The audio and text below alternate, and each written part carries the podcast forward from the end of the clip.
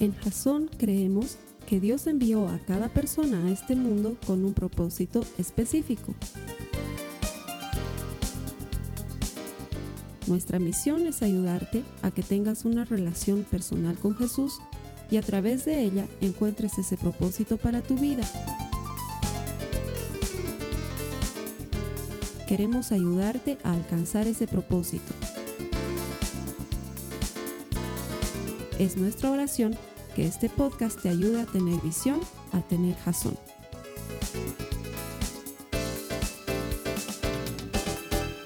Gracias por conectarte a Jason. Bienvenido, como todas las semanas. Eh, el hecho de poder compartir la palabra de Dios contigo a través del Internet es algo que no solamente nos llena de satisfacción, sino que además nos llena de esperanza. Estamos utilizando la tecnología para llegar ahí donde otras personas no pueden llegar físicamente, para llegar a la comodidad o de tu casa o de tu oficina, incluso en tu tablet puedes ver nuestro servicio. Lo hacemos porque estamos convencidos de que todo el que encuentra a Dios, encuentra vida. Queremos que encuentres vida por medio de la palabra de Dios. Queremos que esta palabra te anime, te empodere, te dé gracia y te ayude a enfrentar los desafíos de la vida. Una vida con Cristo es una verdadera vida. Queremos que seas un verdadero discípulo, que encuentres propósito en Él. Todo esto está incluido en nuestras prédicas, así que por eso las colgamos en internet y las colgamos gratis para que las puedas disfrutar e incluso las puedas regalar a otras personas y sean motivo de ánimo y de bendición para otros. Gracias por conectarte. No estás aquí por casualidad. No existen las casualidades en Dios. Él tiene un propósito para ti. Y esta serie que estamos comenzando, el mensaje de hoy, seguro te va a hablar personalmente y seguro, sin ánimo de equivocarme, tiene el potencial para transformar tu vida. Gracias por conectarte. Bienvenido. A las personas que vienen aquí todos los domingos, les agradezco que le den un lugar a Cristo en su vida. Venir a la iglesia es sinónimo de haberle dado un lugar a Cristo en tu vida. Y conforme vas dándole un lugar a Cristo en tu vida y vas acercándote más a Él, Él empieza a ocupar el primer lugar, porque lo ideal es que Él sea el dueño, el rey, el Señor. Yo entiendo que eso es un proceso.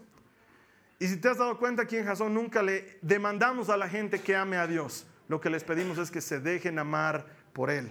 Cuando te dejas amar por Él, le abres campo a su poderoso espíritu y a sus bendiciones. Cuando vienes a la iglesia, te abres a la posibilidad de recibir esa palabra de Dios que entra como semilla y que tarde o temprano da fruto. Entonces el verte aquí me llena de alegría. Primero porque entiendo que eres un buscador de Dios y por eso estás aquí. Y segundo porque cuando tú vienes a la iglesia, tú no vienes a la iglesia realmente, sino que tú haces la iglesia. Nosotros no venimos a Jasón, nosotros somos Jasón. Gracias por estar aquí, que el Señor te bendiga. Bienvenidos. Vamos a comenzar una nueva serie. Esta serie se llama Sin Sentido. Porque nos vamos a enfocar en aquellas cosas que parecen no tener sentido. De hecho, explorando bien la Biblia, me he dado cuenta que la, la, serie tal vez debería llamarse La Biblia y no debería llamarse Sin Sentido. Porque si hay algo que sucede con mucha frecuencia en la palabra de Dios, es que lo que Él pide no tiene mucho sentido. Escapa a la lógica. ¿Y por qué quiero hablarte de estas cosas?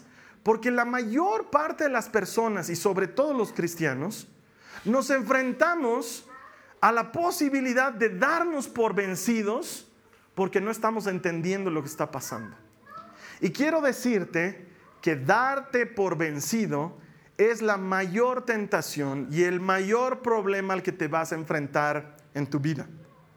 Hay personas que piensan que el mayor, la mayor tentación es la tentación sexual U otras dicen, no es la tentación económica, financiera, la plata es la raíz de todos los males. U otros dicen, no, la mayor tentación es el trago porque es deli. U otras personas dicen, no, la mayor tentación es la comida. Pero tengo que decirles, hermanos, que aunque estas tentaciones que acabo de describir pelean duramente por el primer lugar en tu corazón y en tu estómago, la tentación de darse por vencidos es de todas la más peligrosa la más dañina y a la que estamos expuestos con mayor frecuencia. Y entonces ahí entra el sinsentido de la Biblia. Porque la mayor parte de las cosas que Dios nos pide hacer o nos encarga o nos habla, en nuestra lógica y de primer golpe, no tienen sentido. Y sufrimos y peleamos y perdemos tiempo de obedecer por tratar de entender en lo que estamos tratando de entender las cosas, se nos va pasando el tiempo. Y porque no entendemos, nos damos por vencidos. Y quiero decirte que hay una relación entre obedecer a Dios y darse por vencido. O le haces caso aunque no entiendas, o levantas las manos y pierdes lo que Dios te está queriendo entregar como producto del haberte pedido ser obediente. Es así como funcionan las cosas en su palabra. En lo que tratamos de encontrar sentido a la vida, nos olvidamos que si le encontráramos sentido no sería vivir por fe. Vivir por fe es precisamente dar pasos aun cuando no entiendo lo que está pasando. Entonces, hay una dicotomía, una polaridad entre querer entender las cosas y vivir por fe, porque si ya las entiendes, entonces ya no estás viviendo por fe. Vivimos por fe es esperamos recibir aquello que no vemos. Es estamos seguros de que Dios está obrando ahí donde parece que no estuviera obrando. Y todo eso es sin sentido. De hecho, si exploramos la Biblia, vamos a encontrar que es un sinsentido tras otro. Moisés. No tiene sentido su propia vida. De él vamos a hablar hoy día, pero pedirle a Moisés, que era prófugo de la justicia en Egipto, que sea él el que liberte a los israelitas, no tiene pues sentido. No tiene lógica. Pedirle a Josué que dé vueltas alrededor de Jericó para tomar la ciudad es ilógico. ¿En serio vamos a conquistar una ciudad volteando? No, es que no tiene sentido. Es parte de la palabra de Dios. Pablo, se supone que Dios lo está utilizando para escribir un tercio del Nuevo Testamento. Se supone que Dios tiene una gran misión para él. Cuando lo convoca, le dice, te estoy llamando a ser apóstol de los gentiles. Y lo siguiente que le pasa es piñazos, pleitos, patadas, pedradas, naufragios. No tiene sentido. No se supone que yo tenía que predicar a los gentiles. Oye, me están dando con todo. No tiene lógica. En la mentalidad de Pablo, no tenía sentido lo que le estaba ocurriendo. O Pedro, unos tipos lo ven que no, está ahí como que, no cumple la ley, entonces le dicen, oye, ¿tú y tu maestro pagan impuestos? Y Pedro dice, mm, ¿me esperas? Ahorita te respondo. No tiene idea qué responder porque él sabe que no estaban pagando impuestos. Y Jesús lo manda a buscar plata en la boca de un pez. ¿Has debido escuchar alguna vez eso? No tiene lógica. Es como lo que te pasa cuando eres militar, por lo menos no sé si pasa en otros países, pero aquí en Bolivia te torturan de esa manera. Te dicen, vaya a comprar pan, sobre todo cuando eres, recién te estás iniciando, eso se les llaman sarnas, ¿no? Entonces lo llama su superior, su brigadier, y le dice, vaya a comprar pan, sarna, y tome, aquí tiene la plata y le da dos piedras, y me trae cambio. ¿What? ¿Tengo que comprar pan con dos piedras y le tengo que traer cambio? Sí, eso es harta plata. Entonces, eso no tiene sentido. A veces pareciera que estamos metidos en esa situación. Dios demanda de nosotros cosas que no tienen sentido. El informe del médico te dice que estás muy enfermo y Dios te dice, tú ten confianza, yo estoy contigo. Has estado luchando por tu matrimonio y tu marido se va de la casa. No tiene sentido. Has estado orando tanto, has estado yendo a los compartimientos, has estado doblando rodillas y el tipo se va de la casa. Y el Señor te sigue diciendo, tú confía, no pierdas el ánimo. Y tú dices, no tiene sentido si el marido ya se fue. Estás luchando por salir adelante en tu situación financiera y te botan del trabajo y tú dices, no tiene sentido. Se supone que tenía que salir adelante, que estaba confiando en que esto iba a funcionar. La vida es un cúmulo de sinsentidos en los que Dios termina haciendo algo que sorprende a aquel que cree. Vamos a tener una cita motriz y en esta cita nos vamos a mover durante las próximas semanas. Acompáñame en tu Biblia a Hebreos 10, el verso 36. Va a aparecer también en las pantallas, no se desesperen, aunque es bueno, sano y útil manejar una Biblia. Hebreos 10:36 dice la palabra de Dios, perseverar con paciencia es lo que necesitan ahora para seguir haciendo la voluntad de Dios. Entonces recibirán todo lo que Él ha prometido. Está muy claro. El autor de Hebreos nos dice que hay una relación entre no darte por vencido y obedecer. Si tú traduces lo que estamos leyendo ahí a un lenguaje actual, lo que dice es, perseverar con paciencia es, no te des por vencido, es lo que necesitas ahora para seguir haciendo la voluntad de Dios, que eso es obedecer. Entonces podríamos leerlo fácilmente diciendo, no te des por vencido, es lo que ahora necesitas para obedecer.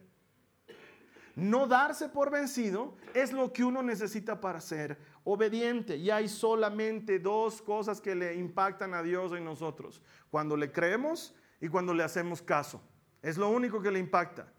Él no se, no se sorprende de que vengas seguido a la iglesia o que te hayas metido en un compartimiento bíblico o que tu diezmo haya sido un gran diezmo. Él no dice, wow, qué diezmazo. Ahora sí, ahora sí te voy a bendecir, hijo. Ahora sí has quebrado el yugo. Y ahora sí te... No, pasa eso con Dios. ¿Sabes qué conmueve a Dios? Que le creas. ¿Sabes qué conmueve a Dios? Que le hagas caso. Y cuando te estás por dar por vencido, lo que en realidad estás por hacer es desobedecerle. Hay una relación estrecha entre te hago caso porque no me doy por vencido. Hay una relación estrecha entre sigo avanzando, no levanto las manos, no claudico. ¿Por qué? Porque te hago caso. Obediencia y no darse por vencido. Habían estado casados, habían estado casados el uno con el otro. Ahora, quiero que te grabes esto en tu corazón y en tu mente, hermana, hermano. El resultado, lo que acontezca, es responsabilidad de Dios. Es asunto de Dios. La obediencia, hacerle caso, es asunto nuestro, es nuestra responsabilidad. Estamos preocupados por si va a funcionar como queremos o si va a salir como esperamos. De eso no te preocupes. Lo que ocurra es responsabilidad de Dios. La obediencia es nuestra responsabilidad. Hacerle caso es nuestro trabajo. Que Él obre es asunto suyo. Él nunca falla a una de sus promesas. Y eso te quiero contar en la vida de Moisés. Su vida es un caos. Yo creo que da, pena la vida de Moisés cuando la, la, estudias así en profundidad. Lo miras a Moisés y dices, papito, de veras, es duro lo que ha vivido. Nosotros tenemos problemas con entender la cotidianidad de la vida. Y claro, sobre todo cuando se trata de Dios. Quizás alguna vez ya me has escuchado decirlo. Tenemos un serio problema. Necesitamos entender a Dios para hacerle caso. Entonces nos preguntamos eh, cosas, como, ¿será esto lo que quiere el Señor de mí? ¿Hacia dónde me está conduciendo el Señor? ¿Estará esperando que yo haga esto? Y tratamos de entenderle y es más, perdemos tiempo de avanzar precisamente por entenderle, pero no hacemos lo mismo cuando se trata de utilizar, por ejemplo, la impresora. He estudiado ingeniería de sistemas y hasta el día de hoy no entiendo cómo funciona. No entiendo. No entiendo cómo lo que veo en mi pantalla pasa al papel Peor aún, no entiendo cómo los colores como se ven en mi pantalla no aparecen en el papel. ¿No te ha pasado eso? Está celeste en tu pantalla imprimes y te sale medio verde. Y hay, algún sabio que te dice, ah, es que estás imprimiendo en RGB y tienes que imprimir en CMK. Yo no entiendo eso, yo solamente digo print y sale. No conozco ninguno de nosotros que diga, me niego a presentar mi informe de fin de mes hasta que alguien me explique el intrínseco proceso informático que ocurre entre la emisión de información desde mi pantalla hasta la terminal o impresora, como se la conoce. Nadie dice eso. Tú dices print. Y la mayor parte del tiempo se te tranca y le pides ayudas al de sistemas. Se ha trancado la impresora. Y has hecho mil veces print, print, print, print. Porque aunque no lo entiendes, lo usas. Y pasa lo mismo con centenares de cosas en nuestra vida. Dígame, sobre todo los amantes del WhatsApp, si entienden cómo funciona el WhatsApp. ¿Cómo funcionan las dobles palomitas celestes? ¿Y por qué algunos sí las tienen habilitadas y otros no? ¿Por qué hay gente que se desespera cuando lo dejan en leído y hay gente que no tiene idea si lo habían leído o no? No sabemos muchas cosas y las utilizamos. Pero no, a Dios sí hay que entenderlo. A Dios sí hay que entenderlo para hacerle caso. No entiendo cómo funciona este asunto de taguear a la gente en Facebook, pero los tagueo igualito. Yo tagueo todo lo que hago, tag, tag, tag a todos. Pero a Dios no, a Dios tengo que entenderlo para creerle. No funciona así. Además que mucho de lo que Dios maneja no se entiende de inicio. Mira la vida de Moisés. Es rescatado de las aguas. Debería haberse muerto. Todos los niños de su generación sí se murieron, los mataron, los botaron al río y se murieron ahogados. No, él es rescatado de las aguas para empezar a vivir como un príncipe en Egipto, hijo de la princesa. Todito esto está en la Biblia. Empieza a vivir como príncipe en Egipto y sin embargo descubre que no es egipcio, sino que es hebreo. No tiene sentido. ¿Y por qué estoy viviendo como príncipe? Y entonces las da de libertador porque ve que los oprimían a los israelitas y termina matando un hombre. El que tenía que ser príncipe ahora es un asesino y escapa. Y sufre la peor humillación de su vida, que eso tampoco tiene sentido. Para los egipcios, cuidar ovejas era la cosa más humillante que podía existir. Era preferible pasearse desnudo en las calles que cuidar ovejas. Y llega a la casa de un hombre que le dice, bienvenido, aquí lo único que puedes hacer es cuidar ovejas. Y de príncipe de Egipto pasa cuidador de ovejas de un tercero, ni siquiera sus propias ovejas, porque no tenía un mango el hombre, estaba en la reina. Pero luego de unos años parece que su vida cobra sentido, se enamora de la hija de este señor, Setura, se casa con ella, tienen hijitos, se vuelve un gran pastor, sabe cuidar ovejas, cada vez más grandes son sus manadas de ovejas, hasta que un día Dios se le aparece y le dice, tienes que volver a Egipto. No tiene sentido. Ya mi vida está formada, ya tengo familia, ya tengo hijitos, ya estoy tranquilo. Ya no tengo mis dramas existenciales de si soy hebreo o no soy hebreo. Ya estoy tranquilo y Dios viene a incomodarte y decir, tienes que volver a Egipto. ¿Qué? Soy prófugo de la justicia. Si vuelvo a Egipto me van a matar. Sí, te cuento que no solo tienes que volver, si tienes que ir a libertar a todos los israelitas. Los tienes que sacar contigo. ¿En serio? Sí, tú tienes que hablar delante del faraón. El faraón me odia. No, ese faraón ya se ha muerto. Tienes que hablar con otro faraón. ¿Ah? ¿Y por qué me iría a hacer caso? Soy un pelabustán, no me conoce, no tiene idea. El problema con Moisés es que todo lo que está viviendo no tiene sentido. Pero el hombre, el hombre hace caso. Quizás de entre todos los atributos que pudo haber estado buscando Dios en ese momento en alguien, quizás porque yo no entiendo la lógica de Dios, la razón por la cual escogió a Moisés es que es porque Moisés hacía caso. La obediencia es la clave del éxito. Tú le haces caso a Dios y te garantizas que las cosas, aunque no las entiendas, van a salir bien. Porque no necesitas entender para obedecer. Puedes obedecer aún sin entender. Y eso los papás de niños pequeños lo sabemos muy bien. Hay cosas que uno le pide a sus hijos pequeños que las hagan. Ahorita no vas a entender, tú haz caso, ya cuando seas grande vas a entender por qué es. Mi mamá me decía eso hasta el cansancio. Yo decía, quiero ser grande, quiero ser grande. Cuando me he dado cuenta, siendo grande lo que pasaba, decía, qué bruto, ¿por qué me desesperó tanto por ser grande? Debía quedarme chico más tiempo. No entendí, igualito tenía que hacer caso. La vida es así, no necesitas entender para obedecer. Y esa es la clave del éxito, la obediencia. Hacerle caso a Dios. Entonces, mi consejo es, no dejes para mañana lo que puedes obedecer hoy. No lo postergues para otro día. Vamos a la Biblia, mira lo que dice Éxodo en el capítulo 4, el verso 20. No esperes a mañana cuando puedes obedecer hoy. No dejes para mañana la obediencia que podrías ejecutar hoy. Mira lo que dice Éxodo 4:20. Dice, así que Moisés tomó a su esposa y a sus hijos, los montó en un burro y regresó a la tierra de Egipto. Y en la mano llevaba la vara de Dios. Eso está en la Biblia exactamente después de que Dios le habló. Eso quiere decir que Dios, no, perdón, que Moisés no se tomó tiempo. Moisés escuchó el mandato de Dios, cargó la mula con la mujer y los hijos y se fue a Egipto. No esperó, no dejó que pasara el tiempo. Y ese es un llamado para nosotros. Hazle caso a Dios ya. No esperes a mañana. Empezar a retomar tu oración hoy día. ¿Has dejado de leer tu Biblia? Empezá a leerla hoy. Uno dice, ay, domingo más me daré de descansito y lunes uno... No, hazlo, hazlo ahora. Sé obediente ahora. Hazle caso al Señor ahora. Ya viene no sé cuántos meses Dios diciéndote por medio de su palabra, solta esa amistad que te hace daño. Deja a esa persona que te hace daño.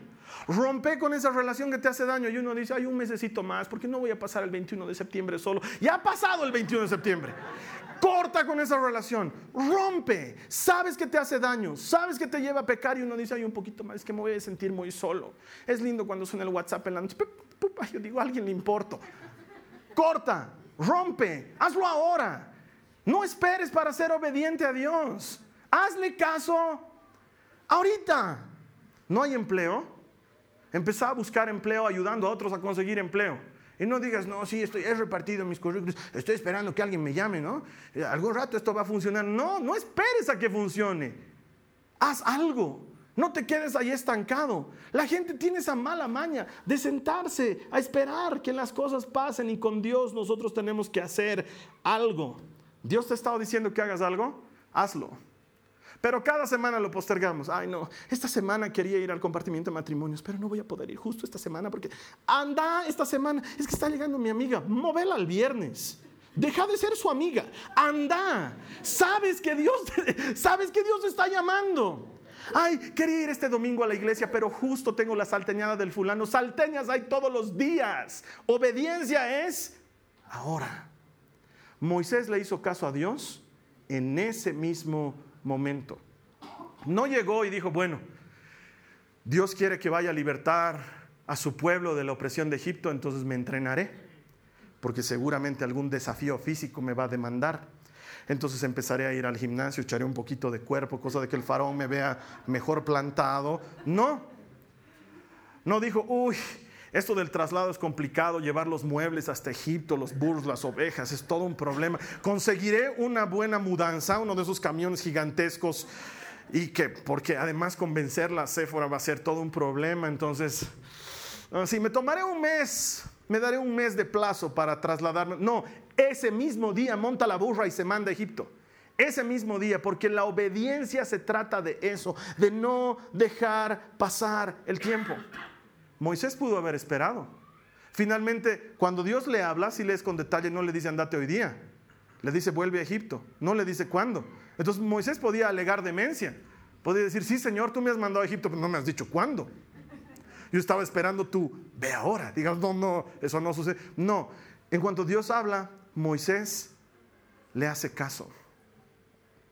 Porque hermanos, la obediencia parcial, la obediencia a medias, es desobediencia. Cuando haces caso un poquito, en realidad no estás haciendo caso. La obediencia parcial, la obediencia a medias, es desobediencia. Es como los que son papás de adolescentes. Tienes un hijo adolescente y ya sabes lo que es llevar la espina en el costado. Tres veces le has rogado a Dios que te la quite, tres veces te ha dicho, te basta mi gracia. Entiendes lo difícil que es vivir con un adolescente. Y uno de tus adolescentes es un caos, si no todos. Uno de ellos es un caos. Su cuarto es lo más cercano a un chiquero. Ahí habita el mal y todas sus ramificaciones. No se puede entrar en ese cuarto. Entonces tú le dices, ¿sabes qué? Yo sé que en la semana es complicado por el colegio y todas las cosas que tienes que hacer, pero pasa este fin de semana y este lunes yo voy a entrar a este cuarto y si sigues siendo un chiquero, tú tienes un castigo. Te pusiste firme. Y para comenzar, te quito la clave del Wi-Fi, la cambio. ¿Quieres nueva clave? El lunes tienes que estar con este cuarto ordenado. Ah, papá con autoridad.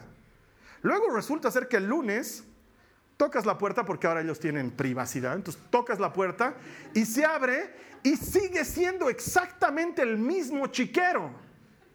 Entonces tú lo llamas a tu hijo y le dices, te dije que ordenaras tu cuarto. Y tu hijo te sale con, sí papá, yo sé que me has pedido que ordene mi cuarto y es una tarea difícil, por eso estoy leyendo un libro sobre cómo ordenar dormitorios y estoy bien avanzado en el tema de ordenar dormitorios, estoy adquiriendo una noción clara, no solo de lo que tengo que hacer, pero de lo que tú quieres. Es un libro, te lo aconsejo papá, es realmente tiene un nivel espectacular. Y ok, le compras la idea, la siguiente semana vuelves y el cuarto sigue siendo un chiquero y tú le te he dicho que ordenes tu cuarto y él dice, sí, papá. Pero sabes qué, en esto de leer el libro, eh, me he conectado ahí en las redes con otras personas que tienen el mismo problema y estamos organizando un congreso de desordenados compulsivos para aprender a ordenar dormitorios. Estamos trayendo un invitado que está llegando especialmente desde México. Es un orador motivacional que tiene todas las herramientas para sacarte adelante en tu dormitorio desordenado y nos estamos juntando. Va a ser un fin de semana, estamos entrando como un retiro y después de eso, papá, este dormitorio va a ser chic la siguiente semana ese dormitorio sigue exactamente igual y tu hijo te sale con, ¿sabes qué? Yo sé que estoy atravesando por algo muy duro, por eso me he metido en un compartimiento bíblico donde estamos llevando la serie Ordenar Dormitorios. Es una cosa que me está llevando una comunión íntima y entonces, y se parece a muchos cristianos.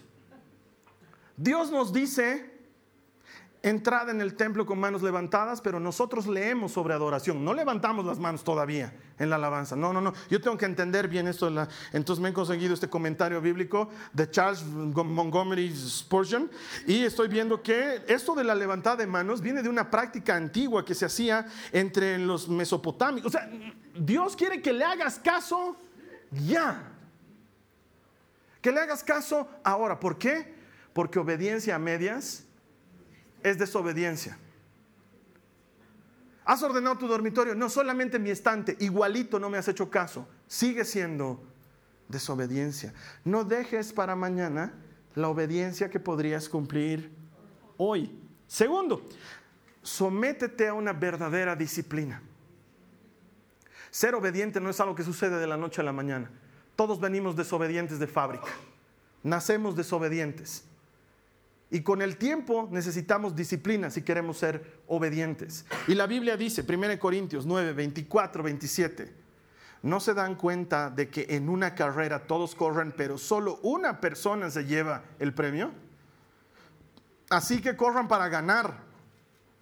Todos los atletas se entrenan con disciplina. Lo hacen para ganar un premio que se desvanecerá, pero nosotros lo hacemos por un premio eterno. Y aquí quiero que me ayudes. ¿Qué dice? Por eso yo corro cada pasito con propósito. ¿Alguien está leyendo? Ayúdeme. No solo doy golpes al aire. Disciplino mi cuerpo como lo hace un atleta. Lo entreno para que haga lo que debe hacer. De lo contrario, y presta atención a esto, temo que después de predicarles a otros, yo mismo quede descalificado. Yo siempre me he preguntado, ¿por qué es que Pablo temía descalificarse? ¿Por qué Pablo temía? Era Pablo. Pablo temía descalificarse por la misma razón que tú y yo podríamos descalificarnos. Darse por vencido es la tentación más difícil a la que todos nos enfrentamos.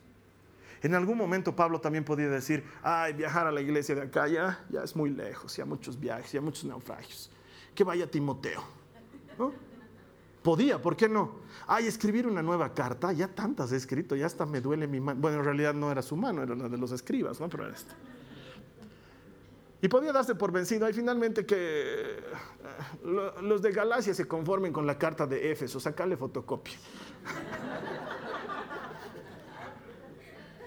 ¿Por qué Pablo teme ser descalificado? Porque tú y yo estamos a la puerta de darnos por vencidos siempre. Estamos a la puerta. Puede suceder en cualquier momento. Por eso, disciplinarnos es lo que necesitamos para ser obedientes. Y Pablo dice, entreno, domino a mi cuerpo, lo someto, lucho para no estancarme. Mi mensaje para ti hoy es, no te conformes.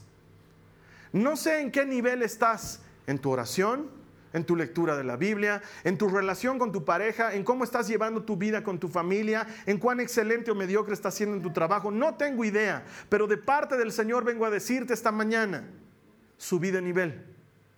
Eso es entrenamiento. Es, ¿estás orando? Ora más, ora mejor. ¿No estás orando? Ponte a orar. ¿Estás leyendo tu Biblia?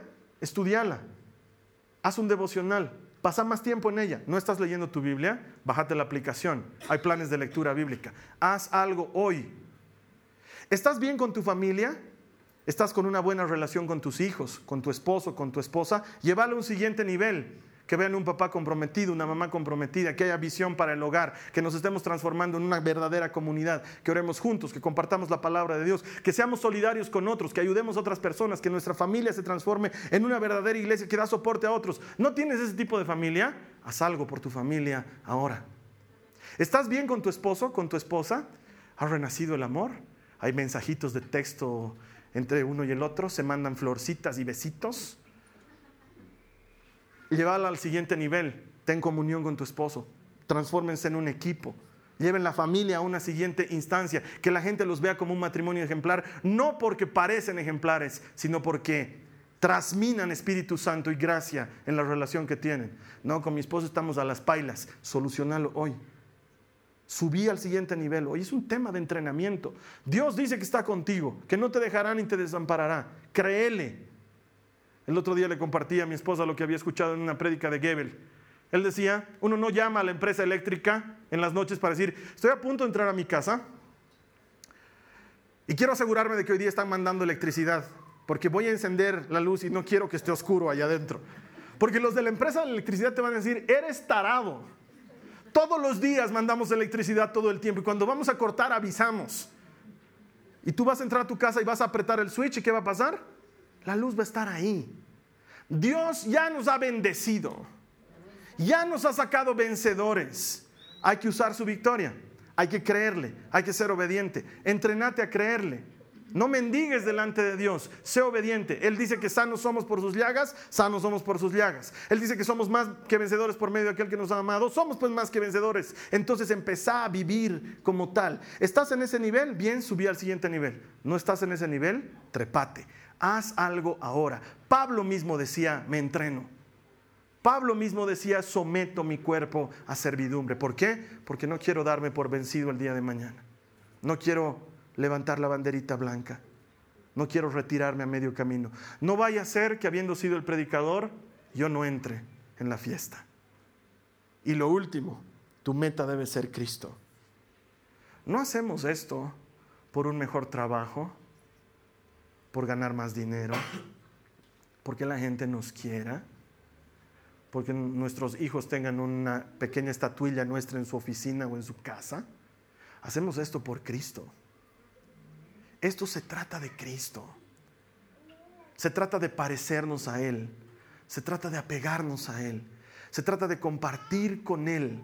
Se trata de que la promesa que ya nos ha hecho a ti y a mí se cumpla, que donde Él esté estemos nosotros con Él, porque somos sus discípulos. Entonces, ¿sabes qué dice Pablo? Pablo también habla de eso. Mira Filipenses 3, versos 12 al 14, dice,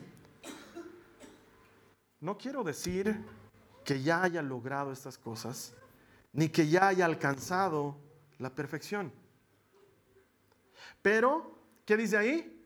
Sigo adelante a fin de hacer mía esa perfección para la cual Cristo Jesús primeramente me hizo suyo. No, amados hermanos, no lo he logrado, pero me concentro solo en esto. Olvido el pasado y fijo la mirada en lo que tengo por delante y así avanzo hasta llegar al final de la carrera para recibir el premio celestial al cual Dios nos llama por medio de Cristo Jesús. No pierdas el tiempo tratando de entender lo que estás viviendo. No siempre lo vamos a entender. La gente viene y me pregunta, ¿por qué estamos viviendo esta enfermedad en mi familia? No sé, no tengo idea. La gente me dice, ¿por qué mi esposo ha perdido su trabajo? ¿Por qué yo he perdido mi trabajo? ¿Por qué estamos pasando tanto tiempo orando por un trabajo y no aparece? No tengo idea. No sé. Una cosa sé. Dios está contigo. Es que no se nota, Carlos Alberto. Me está yendo de mal en peor. ¿Por qué? No tengo idea. ¿Por qué? Una cosa sé. Dios está contigo. Seguí adelante. No te des por vencido. No bajes las manos. No desmayes. No dejes de hacer lo que tienes que hacer. Seguí caminando, seguí avanzando, seguí creyendo, seguí haciéndole caso. No te rindas. Muchos de nosotros estamos a la vuelta de la esquina de lo que tiene que suceder y estamos a punto de levantar las manos. No te des por vencido. Extendete. Fija la mirada adelante. Seguí caminando, seguí caminando estás más cerca que nunca. Ya va a llegar, ya va a llegar. ¿Cuándo? No sé, no tengo la respuesta. Solo sé una cosa, Dios está contigo. Está contigo. Seguí caminando. Eso es lo que dice Pablo. No soy perfecto, no lo he logrado. Pero ¿saben qué hago, hermanos? Dice, sigo caminando. Sigo avanzando. No me doy por vencido. El necio ve en cada oportunidad una dificultad. Siempre le encuentro un pero. Aparece la oportunidad, no. ¿Y si pasa esto? ¿Y si nos va mal? ¿Y si tenemos problemas? ¿Y si tropezamos? El sabio ve en cada dificultad una oportunidad. Esto está difícil, pero Dios está conmigo. Esto se muestra oscuro, pero Él está a mi lado. Esto se, presenta como algo con lo que voy a tener que pelear, pero Él me ha hecho un campeón. Voy a pelear y voy a salir adelante. ¿Por qué? Porque Dios está conmigo. En un principio, Moisés fue necio. No, Señor, no me mandes a mí. Nadie me va a hacer caso. No, Señor, no sé hablar, no soy bueno. No, Señor, me quieren matar en Egipto. Pero luego transformó esa su necedad en sabiduría cuando ese mismo día monta la burra y se manda a Egipto. La obediencia transforma nuestra necedad en sabiduría. ¿No entiendes lo que está pasando? Bienvenido al club. Yo tampoco. Pero hay que hacerle caso. Hay que hacerle caso. Y quiero prometerte esto. Eventualmente Dios te va a dejar entender lo que está pasando. Luego lo vas a entender. En un principio no podemos manejar los detalles. En un principio no podemos entender las cosas porque son complejas. Dios solamente te pide que le hagas caso, pero luego, luego Dios te va a dejar entender. Claro que si Él no está jugando a las escondidas, Él no está pretendiendo hacerse al misterioso contigo, luego vas a entender. ¿No te ha pasado en muchas cosas de tu vida? Que solo ahora que las has pasado dices, ahora entiendo por qué he vivido eso. Ahora entiendo por qué Dios me permitió pasar por ese valle de sombra de muertes. Ahora entiendo por qué el otro día estaba almorzando con un hermano de la iglesia que ha pasado uno de los problemas más difíciles que puedo imaginarme en la vida y me decía, ese problema, solo ahora lo entiendo, ha hecho que me acerque al Señor como mi única esperanza. Y me ha agarrado de Él con uñas y dientes. A veces es eso. Pero imagínate que Dios te diga, ¿sabes qué? Vas a pasar por un problema tan terrible que tu única opción soy yo. Entonces no le harías caso porque dirías, no, Señor, sí, te va a doler harto, vas a sufrir, vas a perder plata, gente, amistades, vas a, tu cabeza va a volver blanco, pero te vas a abrazar a mí. Tú dirías, no, gracias, no, no hay una manera amigable de que te ame, Señor. No, es con sufrimiento y es harto. No funcionaría. Entonces Dios se guarda muchos detalles porque no los vamos a entender. Si lees lo que le dice a Moisés, le dice, tú le vas a ir a decir al faraón que van a salir a adorar y él no te va a dejar salir. Y no le dice nada más. No le dice van a haber plagas, les van a salir llagas, tumores, va a oler mal, unas ranas No le dice.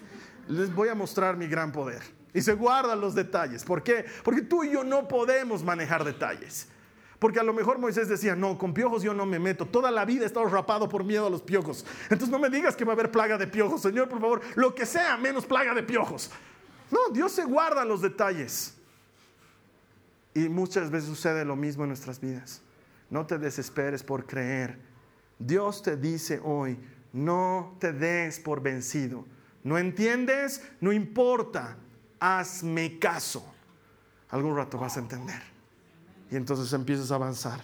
Y cada paso que das en obediencia es solo un peldaño más al siguiente nivel de obediencia. Eso es lo que Dios busca de nosotros. Gente que le haga caso. No sé en qué punto de tu vida estás, hermana, hermano. Tal vez, como me ha pasado alguna vez, este haya sido en el, domingo en el que le hayas dicho a Dios, última oportunidad, Señor. Si después de esto no haces algo, chao iglesia. Otra vez fútbol los domingos en la mañana. Tal vez esta sea esa etapa en la que has dicho, Señor, ya no entiendo nada, si no me mandas una voz de auxilio, me voy de mi casa, o abandono este proyecto, o dejo de estudiar esto que estoy estudiando, o abandono la idea de irme a vivir a otro lado.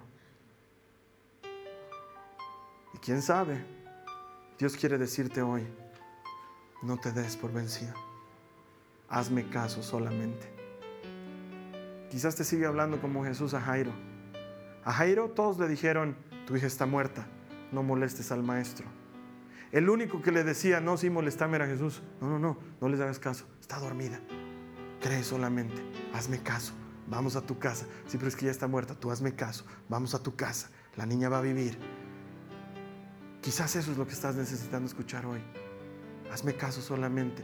Sí, pero es que los médicos dicen otra cosa. Hazme caso. Hazme caso solamente. Sí, pero es que el banco dice otra cosa. Tú hazme caso. Hazme caso. Seguí adelante. No te des por vencido esto no tiene sentido. Ajá, no tiene sentido. Tú hazme caso. Vamos a orar. Tal vez has sentido esa, tentación de darte por vencido. Tal vez has dicho, ah, he nacido en la familia equivocada, váyanse a la montaña, me cambio de familia. No te des por vencido. Tal vez quieres dejar ese trabajo. Y te has puesto a pensar y estás ahí en esa duda, ¿será que Dios quiere que deje el trabajo? ¿Será que no? Tú no te des por vencido. No sueltes. Vamos a orar, cerrar tus ojos y dile al Señor conmigo, perdón Señor, porque he estado a punto de darme por vencido. Es más, algunos de los que están aquí ya se dieron por vencidos. Dile Señor, perdón por haber bajado los brazos, perdón por haber soltado la pelea, perdón. Hoy entiendo que me sigues llamando a no darme por vencido. Dile al Señor, mi salud no está perdida, mis finanzas no están perdidas, mi familia no está perdida, mi futuro está en tus manos. Señor, perdón por darme por vencido. Perdón por dejar la obediencia para pasado mañana, por pensar que a mi manera es mejor. Alguien aquí debería orar eso. Señor, perdón por no obedecerte. Perdón por no hacerte caso de inmediato. Perdón por estirar la pita un poquito más. Perdón quiero ser obediente. Esto díselo al Señor, quiero ser obediente. Quiero ser obediente. Quiero hacerte caso. Hoy tomo la decisión. Esto es solo para obedientes, hermano. Dile, hoy tomo la decisión y me meto en el entrenamiento de obedecerte. Renuncio a la necesidad de querer entenderlo todo y empiezo a vivir por fe. No lo entiendo, pero te creo. Ayúdame, no te escucho orar. Dile al Señor, no lo entiendo, pero te creo. A partir de hoy ese es mi entrenamiento. No lo entiendo, pero te hago caso. No lo entiendo, pero sigo avanzando. No lo entiendo, pero no me doy por vencido. No lo entiendo, pero te creo y te hago caso. El resultado depende de ti, Señor. La obediencia depende de mí. Hago este compromiso contigo hoy. En el nombre de Jesús.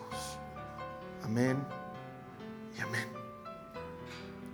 Durante las próximas semanas y contando esta, vamos a seguir combatiendo esa difícil tentación de levantar las manos.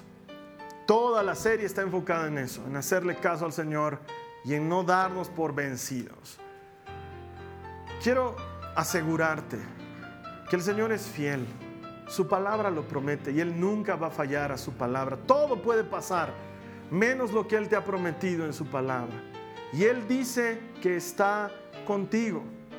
Él dice que es tu Dios. Él está tomándote de la mano. Dale una oportunidad al Señor Jesús.